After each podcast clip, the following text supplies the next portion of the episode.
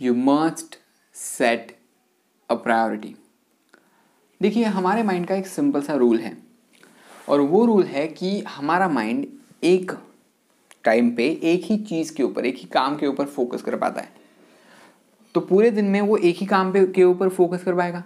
पूरे साल में भी वो एक ही काम के ऊपर फोकस कर पाएगा।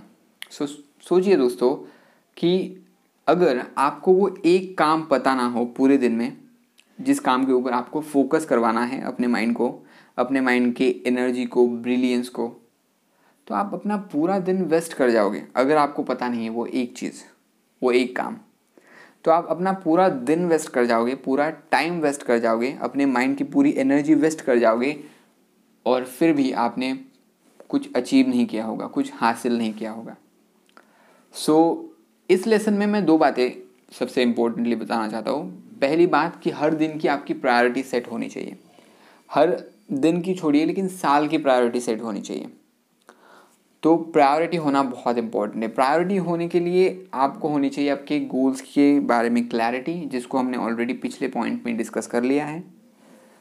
तो वो गोल सेटिंग से आपकी प्रायोरिटी क्लियर हो जाती है। लेकिन आपको हर दिन के लिए अपना गोल सेट करना है। इन द सेंस हर दिन आपको कुछ काम अपने सामने रखने हैं कि ये दो काम तो मुझे आज के दिन में फिनिश करने ही करने क्योंकि ये दो काम अगर मैं फिनिश कर लेता हूँ तो मेरी लाइफ बहुत आसान हो जाएगी राइट right? दो सबसे इम्पोर्टेंट और सबसे डिफ़िकल्ट काम आपको सबसे पहले खुद के सामने रखने हैं, हर दिन और दूसरी चीज़ जो मैं बताना चाहता हूँ दोस्तों प्रायोरिटी सेट करने में, वो ये है कि जब आप प्रायोरिटी सेट करते हो, तब आपके सामने एक ही लक्ष्य होता है, एक ही चीज़ होती है कि मुझे इस काम को करना है, ये मेरी प्रायोरिटी है तो अब आप अपने पूरे समय को यूटिलाइज कर पाते हो उस एक काम को जो कि इम्पोर्टेंट है आपके लिए, उस काम को कंप्लीट करने के लिए।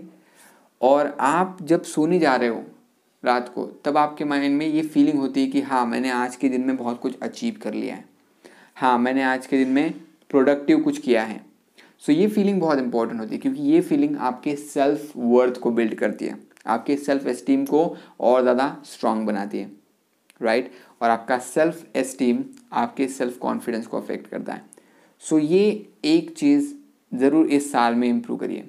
मैंने भी मेरे लाइफ में प्रायोरिटीज़ नहीं रखी थी पिछले साल लेकिन इस साल मेरी प्रायोरिटीज़ बहुत क्लियर है कि मुझे क्या करना है कौन सी स्किल मुझे सीखनी है किस चीज़ के ऊपर मुझे ज़्यादा फोकस करना है एवरीथिंग सो so, जब मेरी प्रायोरिटी क्लियर है तो मैं यस और नो इन दो पावरफुल वर्ड्स का बहुत अच्छे से यूज़ कर पाऊँगा।